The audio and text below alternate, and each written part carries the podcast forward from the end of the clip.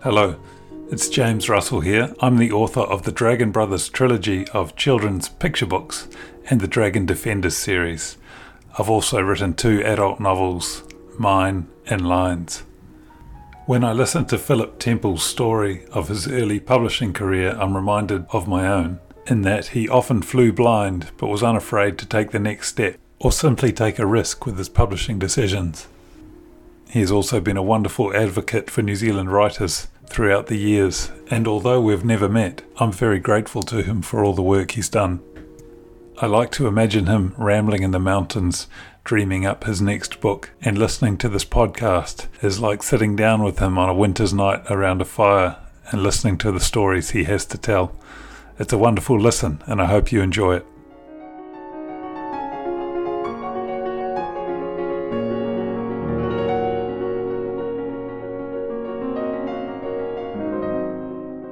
Temple has been a professional writer in New Zealand for nearly half a century. He's held many of our top residencies, was made an officer of the New Zealand Order of Merit for services to literature, and has been the recipient of a Prime Minister's Award for Literary Achievement. He's also been a campaigner on behalf of writers in Aotearoa for many years. In 2015, Philip talked with Deborah Shepherd about his early books, which document his mountaineering adventures, starting with his first book, Nawok. When I started to plan this expedition to New Guinea in 1960, I was just 21. I uh, wanted, you know, I, was keen on writing, obviously, and, and, had this idea at that time of following a mountaineering career and writing books about it all. And I, I thought, well, one way to finance myself on this trip is to get a book contract. So I went along to the library to see who was publishing the kind of books, uh, uh, you know, a book about expeditions. And there were three publishers, and um, I just wrote to them and said, explained it and, and, asked for a contract, and uh, two of the three said yes. Mm. And then I got a contract, um, and I had a good friend who had a look at it and said, might be an idea if you uh, have a lawyer have a quick look at it and um, so a friendly lawyer had a look and said, "Oh, this looks all right." He said, "Except for one thing there." He said, "It's got an option clause in it, which means that if you uh, you're obliged to give them the option for the next book. But what if this book's a huge bestseller and you don't want to give it to them? And so I had it struck out. So right from the beginning, I was getting the right kind of advice yes. and yep. following it through. And who was the publisher of it? J.M. Dent, who no longer mm. exist. Mm, in London. Uh, yeah, mm. in London, yeah. But they were connected also to Whitcombe and Tombs here, so there's kind of a joint edition. Uh-huh. Yeah. Mm. Um, so, so it was a very ambitious book, wasn't it? You must have read books by explorers. Oh yes, uh, the one of the great seminal experiences after I came out here. When I came out, I, I, I came out um, direct from London, and about a year after leaving grammar school, and um, at, at, that time I was I was top of the school of GCE in English language and geography I think it was. It was, it was all very appropriate and second in history you know sort of mm. that kind of those subjects have sort of followed through mm-hmm. and um, but I was writing a lot of poetry and then I had a job as an editor or assistant on technical publications but then when I had finished the first ob- obligatory two years with the people who had sponsored me on the immigration scheme in Wellington. I went south to Christchurch, with, uh, following actually my immediate boss who came from there and he'd gone back. And he'd done some climbing. And his name? Uh, Doug McDonald was his name. He was a real support because I was out here without any family. Mm. And um, but I'd also done the compulsory military training, the last compulsory course. And during the course of that, I'd met a Christchurch guy who'd done some climbing too. And so. And he was? Alan Norfolk. And we went up to Arthur's Pass in September 1959 uh, to have a look around, and it was a, if it's kind of Road to Damascus Epiphany, that's mm-hmm. one of the most outstanding ones for me. Yes. Because he was going to come up on his motorbike, and I caught the old rail car, and they used to stop wherever you wanted them to stop, and you'd jump out into the night. And um, I sort of vaguely knew where I was going, and went round to Klondike Corner, which is a famous sort of point on the West Coast Road. and it was a clear spring night with the mountains covered in snow and looking at that valley, and I was just blown away. And I just became obsessed with um, exploring and climbing, and Mm. thought this is it, and Mm. read all the books and just about everything that had been published. And Mm. uh, my heroes were the British explorers uh, Til- Shipton and Tilman, Eric Shipton and Bill Tilman. You know, who wrote these marvelous books and did all this Himalayan climbing. And um, so that's it. Um, I'm going to climb mountains and write books about it like they did. Oh, lovely.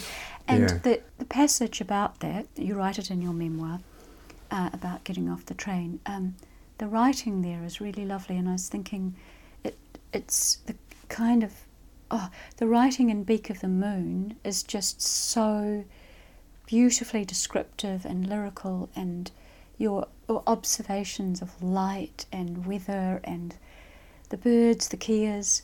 Um, it's just lovely, lovely writing. And where does that come from? That that that lyri- lyricism and I don't really know. I mean, yeah, um, the, the coming back to the books I was reading, I guess um, I wasn't. it's inspiration, isn't it? That that's It- what you can feel behind the pen. You you're so inspired by the beauty of this Oh yes. I mean, the thing is that I'd never seen things on this scale before. It was just you know unbelievably big, and um, it, it, became um, such a passion that I wanted to be there all the time, and it, I don't quite understand. Uh, as I say, coming from England, um, why um, I became so obsessed uh, with with the New Zealand mountains. It was it was the was the way I became a New Zealander. I think if I hadn't uh, become a mountaineer and, and, and into the outdoors, I'm not quite sure what would have happened. Mm. Whether I might have gone back, because there's always this possibility, up until I got married, actually, 65, that my there was a kind of expectation from my mother over there that I was eventually going to go back. And I remember planning to go back in 65 after the Heard Island expedition. And seriously, That was to Antar- that's Antarctica. yes, the Heard. Island, yes, the sub-Antarctic You climbed a volcano. Yes, yeah. yeah. And we sailed a schooner down there. Yeah. Um, and I definitely, I, I, I came across a letter. She kept all my letters to her, and I was looking through them, and I saw one where I was about to leave the Solomon Islands, where I'd been collecting animals and insects, to join the expedition, and saying at the end of it, "Oh, I'm, I'm coming back." Um, but then, in between times, I met my wife and got married and didn't. But it was, it was definitely the mountains that. Um, Can I? Something Yeah. I was thinking about there, because you wrote a lot of mobile um, guides to the walking tracks Yes. Wh- which entailed walking all those tracks. oh yeah, yeah. And all the places that you've been, you must know this country so much better than most of us. You, you must Yeah. really understand the topography, what's where, and I mean, what better way to actually become really identified that's- with a that's place? true, yeah. It's amazing. Um, but what happened, I think the way that I got very close to the environment was that um, was through books because I, when I started to write about the New Zealand mountains, my first two books were about expeditions, and the third one was about um, New Zealanders on expeditions overseas. But then, the book after that, uh, I, I was a photographic book, Mantle of the Skies, the Southern Alps, and I discovered that I was quite a good photographer. Where did you get that? Did you have any training in it? No, but but when I was still in England, I remember getting a, a camera for a um, birthday present or something, and becoming really interested in photography. I've still got some of those early photographs that I took in London. I, hmm. I don't know. I, I hmm. just became very interested. Then, of course, you go on expeditions, of course you're taking photographs, hmm. and slowly develop some skills. So then I sold the idea of doing a big photographic book on the mountains to um, Whitcombe and Tombs. And what that did, uh, when I actually went into the mountains to take pictures, um, I, I started to see the environment much closer, Yes. right down to the lichens and the, and the rocks and Mhm. and this sort of thing. And then I so then I started to develop a much deeper interest Yes, beyond just the Beak- mountains and It explains climbing Beak them. of the Moon to me now. You saying Exactly. that because it's the detail in there Yeah. which is exceptional. Yeah, and the um, and of course, right from that very Mm-hmm. first trip in the mountains, the Keas were there, Yep. and of course they uh, were often a nuisance as they can be. But I grew to I'd always had a, an interest in birds, even way back um, to childhood and boarding school times. I remember my interest in watching birds, so I always had this interest in birds. And then prior, uh, uh, later on, up in New Guinea and Solomons, I was actually collecting them Mm-hmm. and working with an ornithologist to start with, and I learned a hell of a lot about ornithology on the ground, and saw all these different kinds of birds, and understood um, their sort of role in the environment. And of course, up in New Guinea, there's, there's a range of different kinds of parrots. And you did initially, you did, you were writing poetry. You were to wanting to with. make your way and I had a poet. book published, yeah. Yes, and Louis Johnson was Yeah, and Louis Johnson, of course, um, supporting there's a fellowship named after him uh, for younger writers because he, he he was such a nice guy and generous and supportive to young people, and um, yeah, I kept in touch with him over all the years, and um, so he he published a little bit of mine. And where did he publish it? I had a couple of poems in a thing called New Zealand Poetry Yearbook, which Oh, he yes. edited. Yeah, Mm. so that was my first published work. Mm. But then I shifted to Christchurch, and discovered the mountains, and the poetry went out the window Right. and uh, because I realised I wasn't that good as a poet, because I tried Landfall and they, they didn't like my stuff at all. So then the whole thing shifted, and it was mountains and writing about mountains. To novels, that's what I want to know. I want to know how you make the move between genres. You started out writing non-fiction, and then was Beak of the Moon the first novel? No, no. I'd written two before that. Okay. Um, the first one was a short novel based on uh, uh, Charlie Douglas, Mr. Explorer Douglas, and his his journey up the Waitoto, and um, it was to do about the bush and survival in the mountains. Um, it, it was it's, it's not bad. Um, the actual part of where he's in the bush and the mountains is, is pretty successful. Um, then the second one was about set in a high country station called Stations, and um, that originally was intended to be part of a series, you know, sort of generational thing. Mm-hmm. But um, it uh, it didn't work out that way. I probably because I was had a uh, was not actually part of that. It was kind of a rom- semi-romantic or um, view of, of that high country lifestyle and the pioneers and all that sort of thing. And then then came back to the moon. That was where I found my way into the the mountain area properly. Yeah. So to to make the shift to the first one, were the books that you read to inspire? How did you know how to write a novel? Well, I guess I was. Um, uh, I didn't. These days, of course, you get all these creative writing courses. I, I sometimes think, what if I'd had them when I was young?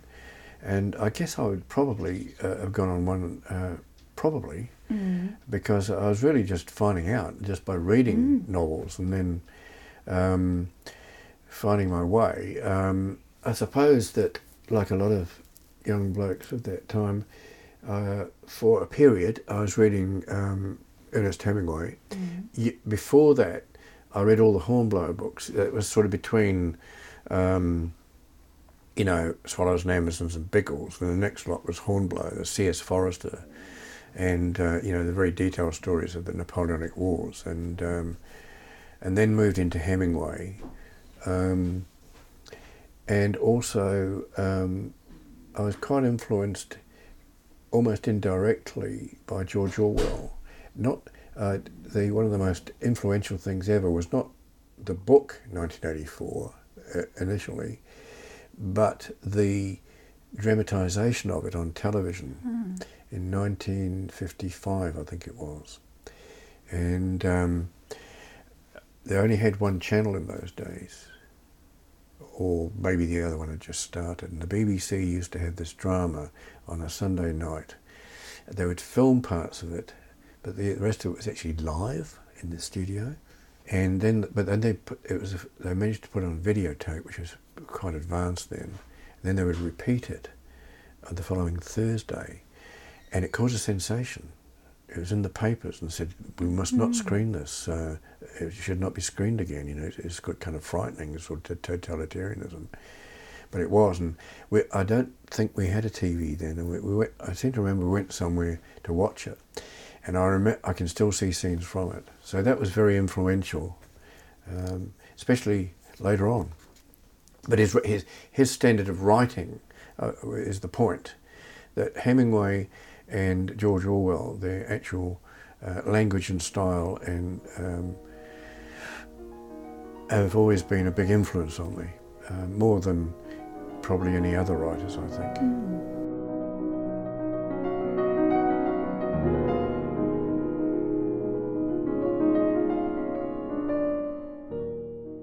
You're listening to the NZSA Oral History Podcast. We'll be back to the podcast in a moment, but we wanted to take this opportunity to let you know about the new online Writer Toolkit.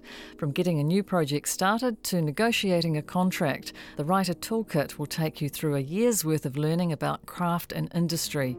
Taught by experienced writing professionals, the Writer Toolkit will contain pre recorded online content with writing exercises or assignments which you can work through at your own pace. Visit authors.org.nz to learn more.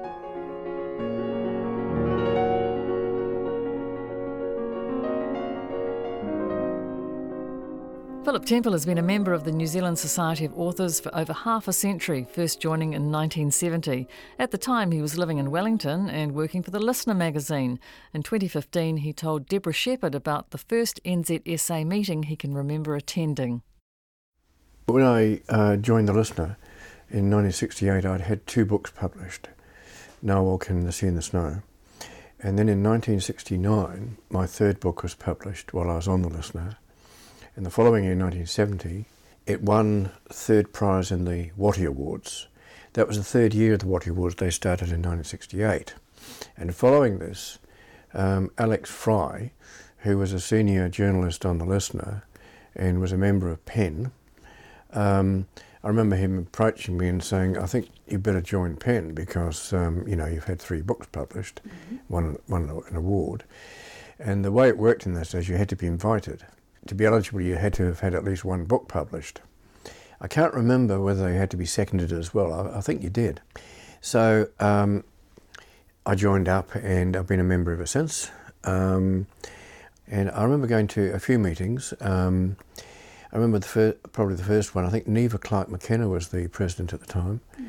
and it was all very a bit strange to me. And um, but it's quite interesting to meet a few of the um, people. I remember one uh, must have been a Christmas party event, and uh, Marie Bullock was the secretary. And I remember that uh, Joy Cowley turned up, and of course this was a long time ago, and um, I think she was still married to. Uh, lawyer, Mason, I think, and um, and Denis Glover, who got promptly got drunk, of course, and um, but I didn't really uh, start to take any part until later. Uh, I moved. I got to know Alistair Campbell quite well. He became president of PEN, and at the time it was basically a Wellington organisation. Uh, but there was uh, a branch starting up in Auckland, and, and um, there was this traditional rivalry between the two and um, which culminated in the uh, London flat business. But anyway, um, when I went south in '72, um, Alistair said to me, uh, there were no there were no uh, branches down here or anything, but in '76, uh, when he was president, he said, "Oh, why don't you become South Island vice president? Try and sort of you know." raise the profile somehow from the Aotearoa. I remember we, we ha- I organised a couple of meetings of local writers and editors, and um, one rather pathetic one was at, at Little Akaloa. I invited people out for the day because Tom Keneally was over here visiting. Mm-hmm. I don't think he was very impressed with the uh, with the people who were there. I took him for a walk around the local hills, and then um, with PEN. Um, the authors at Yes, I was when I f- first went freelance in '72. The campaign to get the public lending right, or, uh, or the Authors Fund, as it was initially known, was uh, built up through PEN. John Pascoe and one or two others had started the thing, and then uh, Ian Cross became president of PEN, and he was working for Feltex at the time, you know, the carpet company, and he managed to persuade Feltex to actually fund a survey of writers' incomes, which we knew uh, it showed, you know, a pathetic sort of income that writers had. So he used this to approach the government. And Maurice Shadbolt was involved too, uh, uh, supporting this and doing what he could, and one or two others. But it was Ian Cross really who drove this. And it, so this is 1972. I, what I can't recall is whether he uh, tried the national government at the time, which in 72 would have been Jack Marshall, but Norman Kirk, of course, was around, and he was an autodidact and um, had relied so much on library books to educate himself. Mm. And he said, "Yes, we'll, if we get get in, we'll do it." And he did it straight, almost straight away. Uh, but it's only a cabinet minute, not a piece of legislation. Okay. But it came into force in '73. The concept is this: it, it is that we have public libraries which uh, all writers support, and it's such a vital part of uh, you know, our education and, and social system and cultural system. But they buy copies of books, and these are borrowed multiple times, and the author only gets a royalty on the one sale. So the concept was that um, the author should be recompensed for the free use of their books in public libraries. And the uh, Swedes started it first. And then w- when it came into effect here, we were the first English speaking country in the world uh, to get it. So that was a very simple thing, and it was decided to do it on the basis not of borrowings. Number of times the book was borrowed mm-hmm. because it was actually too complicated. Right. systems weren't there to do this, yeah. but simply on stocks. So there was a survey of how many copies of different New Zealand titles were held in the libraries, and they developed a system for doing this. And then there was a what had to happen was a, a book rate, uh, how much per copy held. And when the first sum was decided, um, it was really quite hilarious. Uh, I've heard this story and I'm sure it's true. It was put in the Department of Internal Affairs, and Kirk's Minister of Internal Affairs was um, a fellow called Henry May, and he called in his Secretary uh, of Internal Affairs and um, Ian Cross and to have a meeting about this because they how we're going to do this. So they had a discussion about how to administer it. And then um, Henry May said, Well, how much money uh, is needed or something? And I can't remember the exact sum, but what I do know is that Ian Cross just plucked a figure out of the air. And, and, and uh, he, the Secretary of Internal Affairs was objecting to all this, as they do. You know, we don't want to spend any more money on things. On the, and, and apparently Henry May said, well, the boss says it's going to be done, so it's going to be done. And uh, I forget the figure that Ian Cross plucked out of the air, um, but it meant that the first payout, was $3 a copy held, which was very substantial. Yes. But then it started to decline. The book rate went down mm-hmm. over the years and it went down to as low as $1. So it's very arbitrary because it wasn't in legislation and there was no system, there still isn't a system for um, augmenting the amount of money available. So, on the first, they had a, an advisory committee, which was chaired alternately by an author and a librarian. On the early uh, committee, there were people like um, Keith Sinclair was chair, and Karl Stead, and national libra- or senior librarians. I took over Michael King's position during those years. What we would do, we'd meet once a year, and the there were people, uh, authors, sort of there were set of criteria involved. And so we'd have to go through a whole lot of people saying, well, I think my book is eligible, and, and then we'd have to make a ruling whether it was or not. Then we'd invariably get round to money, and invariably the uh, person who was on the secretary secretary to the meeting, uh, internal affairs person, would invariably say there isn't any. And then we had this ridiculous situation that um, we, uh, when Labor got in, the money went up, and when National got in, it, it got kind of frozen.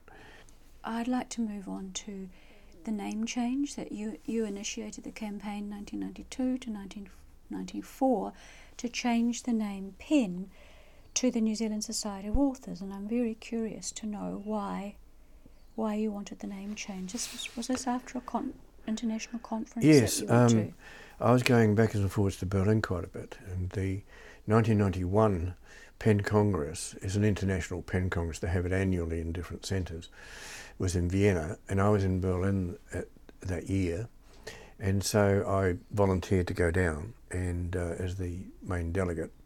So I flew down to, to Vienna, and Riemke Ensing was also around as well, and um, we attended, you know, a whole range of sessions and so on, and my experience of PEN, New Zealand, until that time, of course, had been like I've been talking about public lending right, and there's all kinds of other things too, um, like uh, publishers' contracts and all these sort of rights and um, employment and, and, income issues that PEN was always working on. And I discovered that uh, international PEN has got nothing to do with this at all. It was founded in the 1920s in, almost as a counter to the English Society of Authors, which right. was a kind of a trade union body mm-hmm. uh, set up by Arnold Bennett, I think. And it was um, John Galsworthy and co set up this pen uh, as uh, the pen. It was called the Pen Club. It was for literary people to associate and get together and help each other and um, have nice meetings and readings and um, mm-hmm. and that sort of thing. And there's a, a lot of this, and the big worthy thing that had developed was writers in prison. Yes. It's a special kind of amnesty thing, focusing on, and I thought that was really admirable, yeah. and of course should be strongly supported. Yeah. But the rest of it um, was more. Uh, it was like uh, different pen branches being writers being in touch with each other and yeah. like pen pals, or maybe uh, arranging meetings and, and, festival events and all this sort of thing. But it, it really had nothing to do with uh, you know public lending right, um, uh, publishing contracts, um, writers' incomes, or anything like that. And I came away and I thought, this is ridiculous. So um, we are actually in New Zealand a society of authors, and um, we need to change the name to reflect who we are. So I remember coming back in '92, and the AGM that year was in Christchurch, and Kevin Ireland had been president, and he he was just standing down, and Chris Ellis had just become president. So I floated this at I think probably at that first meeting so it was taken up, and the uh, council panel, uh, the committee, agreed that this was a worthwhile thing to pursue. But Chris, uh, Chris will give you more of the nuts and bolts of this, uh, of what happened. But broadly, we thought, yes, that's a good idea, but a lot of people will be attached to the name PEN, and and also PEN is the recognised body that uh, has delegates sitting on things like the Burns Fellowship Selection Committee. So we've got to be careful about any name change. So he literally put the proposal out to all the branches for full discussion mm. and um, before coming to any decision. The executive director at the time was Jenny Jones. So at some point, all the branches were coming back and they had really good discussions and they pointed out any problems. But the consensus was yes, this is a good idea, and we came up with this New Zealand Society with brackets PEN NZ Inc. Um, then Jenny had to, before it became incorporated, she had to go through the Register of Incorporations to search to see there was nothing like that. And she suddenly discovered that the New Zealand Society of Authors had been registered in Hamilton um, that year, a few months before, by Michael King and James Ritchie. And this was a deliberate move to try and stop it without telling anybody. Why? Because Michael decided what, what, what he thought was best for us. Oh. I'm afraid that Michael King became like this. He, he had this propensity in, later on to believe he knew best about things. What happened, we, we, we heard about it at a committee meeting because Jenny said, Look, this has happened. Chris was very good. He said, well, he said, I think, I think what I'll do, I'll write to Michael and ask him to attend our next meeting and explain why he's done this. was completely. It's like putting a pin into a balloon. Because Michael backed off and, uh, you know, gave it up. But he still had a, a fight at an Auckland uh, meeting in which he was voted down. So we then we got changed, uh, and I think it was '94 that we the That's change was actually got, made. Yes. Yeah. You were saying something about overs- the value of overseas fellowships. Sorry. Yes. Writers don't like residencies Yeah. so much. Yeah. And I still think that what is needed is an open overseas Mm. bursary. So if good. someone wants to go anywhere in the world, Yeah. for, but but with with a real project, not Yep. not just oh I'd like to go there, but with a project of some kind, for a novel, research, non-fiction, whatever, that they people they should say yes, okay, uh, here's an airfare and here's whatever the stipend is, and uh, just tell us exactly what you're doing and where you're going, and then give us a report when you come back. So that- how can that? How can you make that happen?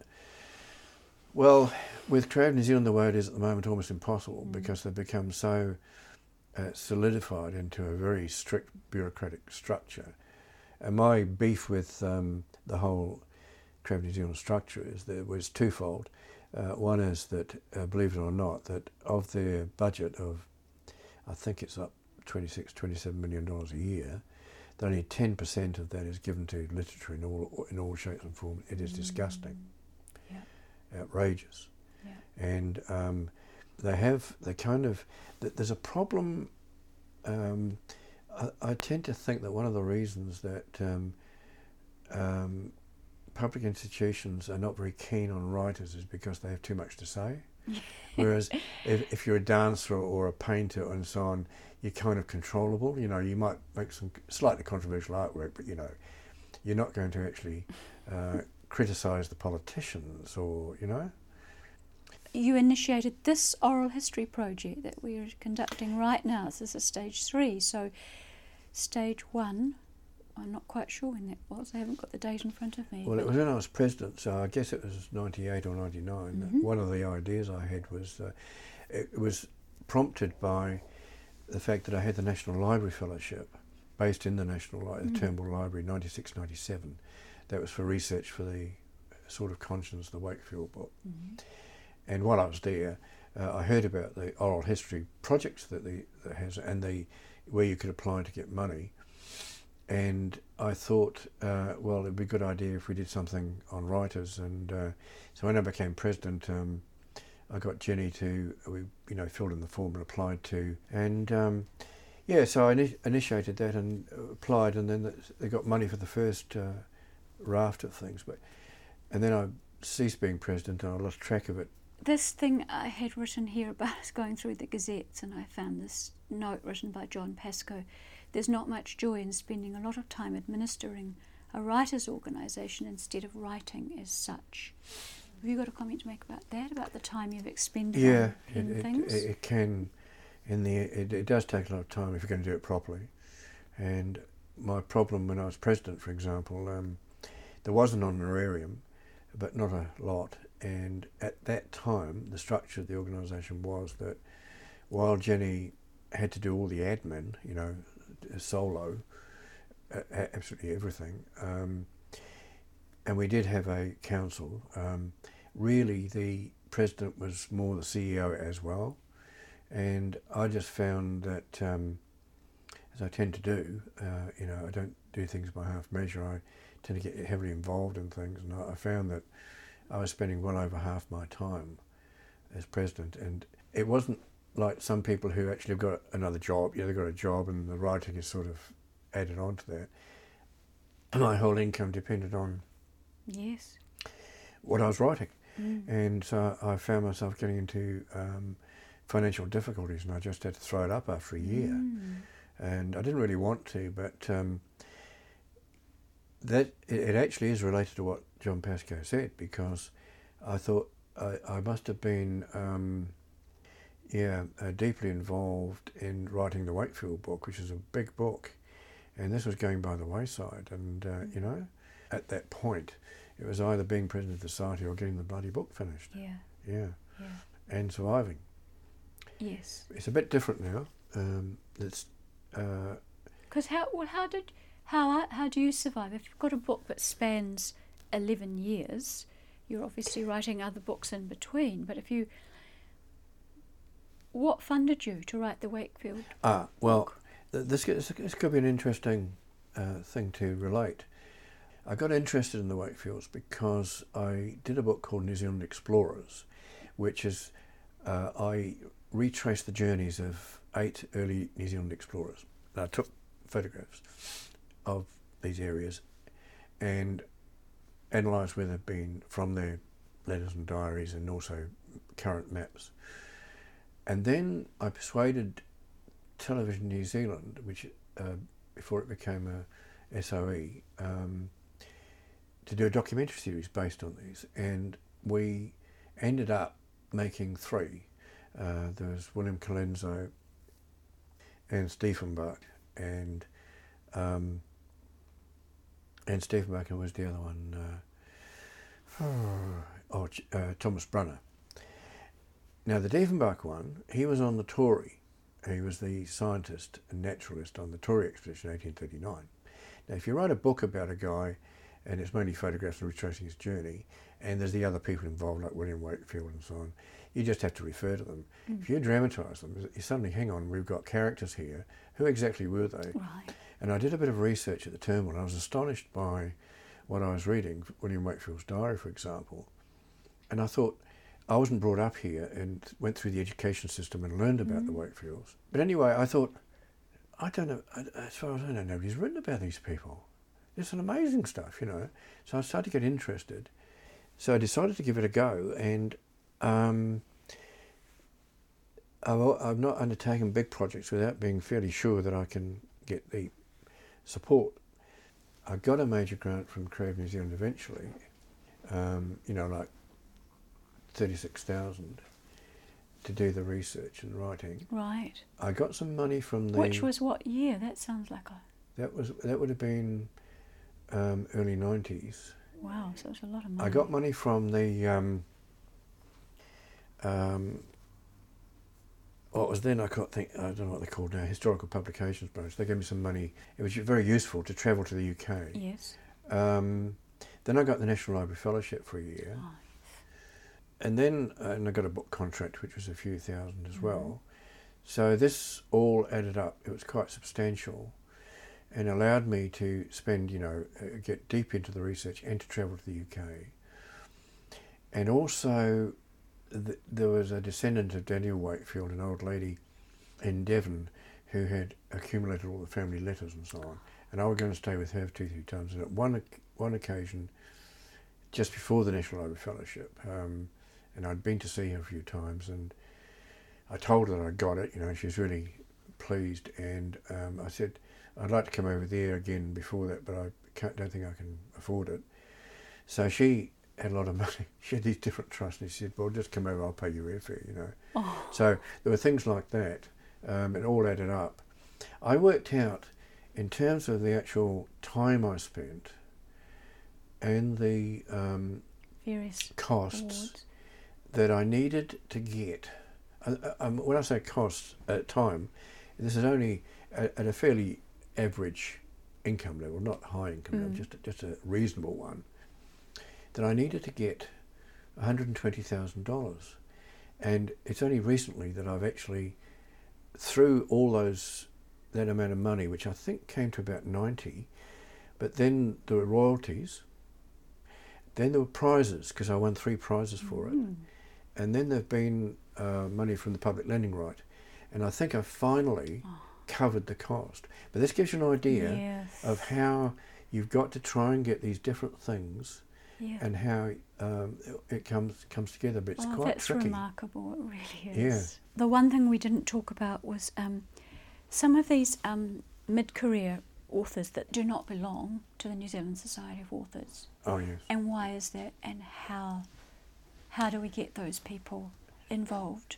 Yes, this has been a, a growing problem. Mm-hmm. When I joined in 1970, or you know, in the years afterwards, anybody who wrote anything would always join PEN. Yes. And uh, the all of the things that have happened, like um, you know, public lending right and so on, that over the years it has been established by you know PEN and then NZSA working hard, and all writers have benefited from this. All writers.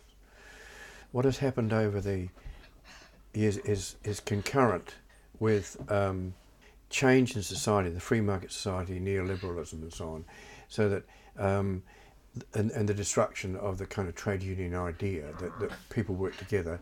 No, no, you, you look after yourself or all your immediate contacts and, and so on. And so we see we see this in, um, and I think it's exemplified by the whole kind of um, International Institute of Modern Letters and Victoria University Press set up in Wellington. Mm-hmm. Now, when we approached some years ago now, we approached Bill Manhire, who was running it then, uh, to encourage all the people who were coming through to join, and he wouldn't do that. And he took out one sub to cover the entire institute. And um, a lot of those writers who come out of there have not joined.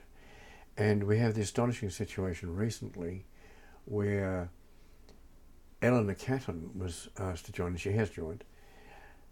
She's almost unaware of the Society of Authors because she'd been uh, locked into this virtuous circle, mm-hmm. this Victoria and done very well. And they do look after each other. But um, what is happening there is this exclusivity. It happens all the time throughout history. Mm. These elite groups who decide mm. that they know uh, this is the way to do things, mm. and don't feel they need to help other people and so on. And so, how do you then how do you attract them? Well, it's very difficult because someone like um, you know who's making a lot of money or being quite successful within this, these these groups mm. feel they Doesn't don't need, need yes. uh, the assistance. True. You see, so why should they be involved? But writers are also very individualistic people. All artists are, you know, mm. and um, can't be bothered. Um, certainly don't want to put any time into it. Mm. But a lot of these people who are not members are quite well off. They'd hardly notice um, paying a sub. You've been listening to Philip Temple in discussion with Deborah Shepherd on the New Zealand Society of Authors Oral History podcast. You can hear past episodes with a range of New Zealand writers, past and present, at the website authors.org.nz. You can also subscribe to the podcast on Google, Spotify, SoundCloud, Apple, or wherever you listen. This podcast was produced by Elizabeth Kirkby McLeod with audio support by Yana Tanahu Owen for the New Zealand Society of Authors. NZSA would like to thank the Southern Trust for funding this season and also UNESCO and the Otago Community Trust for the funding to record new oral histories with authors based in Otago. Notturno by Ottorino Respighi, which you are listening to now, is performed by Justin Bird. I'm Karen Hay, and this was a New Zealand Society of Authors oral history podcast. Ka kite anō.